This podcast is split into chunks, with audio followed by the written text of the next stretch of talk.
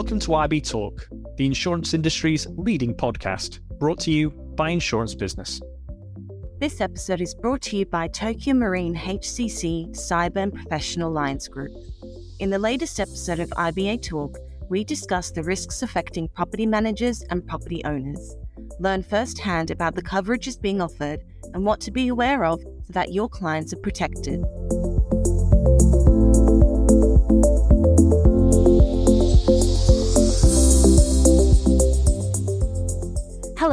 Welcome to the latest edition of IB Talk, the insurance business podcast. I'm Gia Snape, news editor at Insurance Business. Today, we're talking about a major risk that property managers and owners face when doing business, and that's tenant risk. Growing awareness on rights and social injustices has put the focus on discrimination issues in recent years, making tenant discrimination allegations a significant exposure for these professionals. In this episode, brought to us by Tokio Marine HCC Cyber and Professional Lines Group, we'll learn more about tenant discrimination and why insureds need to be protected from this risk.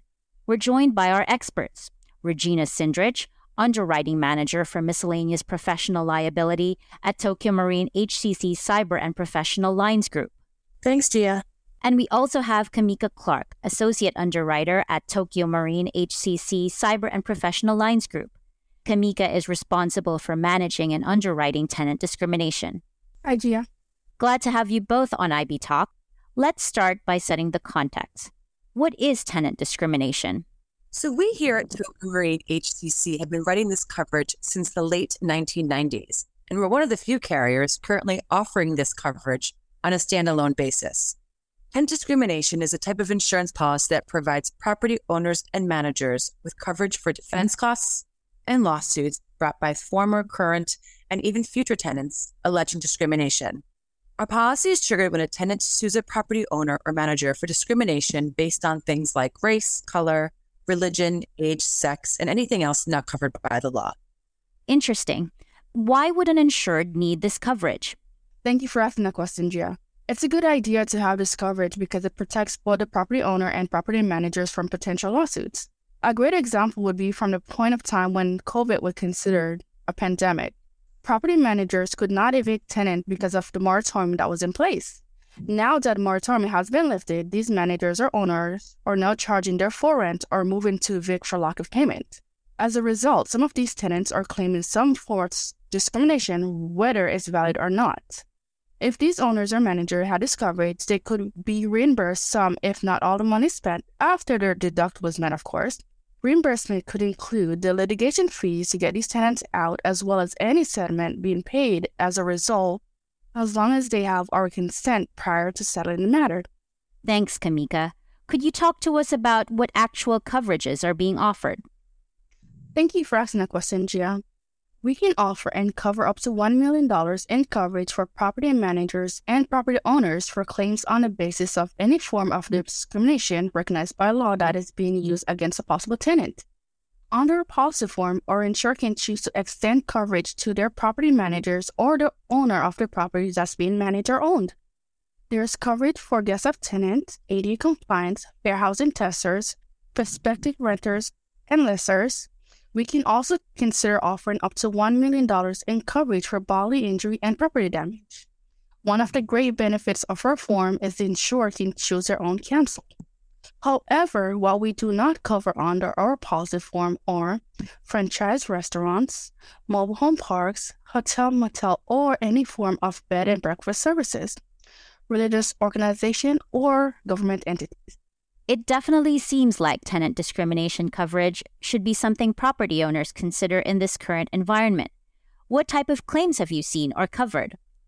We actually just closed a claim based on mental disability. The claimant alleges our insurer rejected their application because they needed an emotional support animal. However, this claimant has never met our insurer nor were they an actual applicant. They work for a housing equality center that send numerous testers who are people hired to go to multiple properties and pretend to be prospective tenants interested in renting a property. They found our insured property on apartments.com, which wasn't listed by our insurer. Also, our insurer has their own website in which they do accept small animals for a fee. The claimant demanded over $50,000 due to mental anguish. After our insurer hired an attorney to represent them and rejected all form of demand that was requested by the claimant, they ultimately withdrew their claim and our insurer didn't pay anything over their deductibles. Interesting. And Regina, you have some examples as well. Yes, I was just reading about one of our most recent disability claims. The parking lot managed by our insured was on a first come, first served basis. So it didn't allow people to reserve spots and it didn't actually have a handicap spot. So one of our insured's tenants asked for a parking spot close enough to his unit and wide enough for his wheelchair transfer. After several requests, our insured failed to respond to his complaints. And because of this, he suffered stress and discomfort. He was forced to limit the use of his vehicle and missing doctor's appointments and trips to the grocery store. In this case, the property manager failed to provide reasonable accommodation for the individual.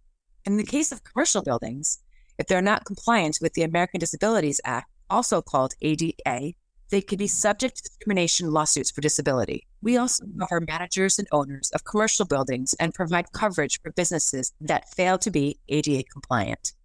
And Regina, what is the difference between this coverage and employment practices liability or EPL with third party?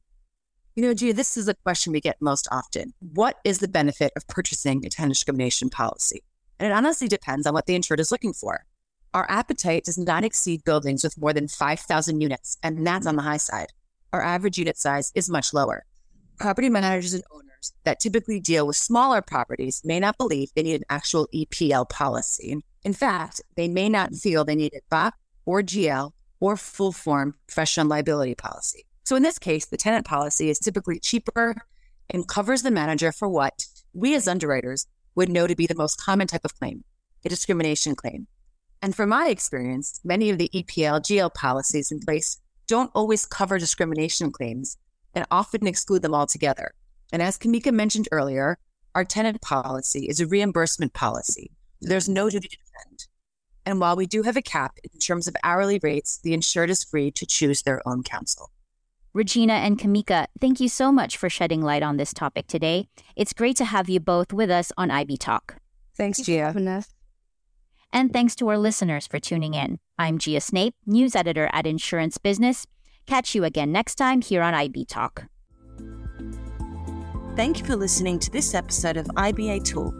For more from Tokio Marine HCC, Cyber and Professional Lines Group, visit tmhcc.com forward slash pro.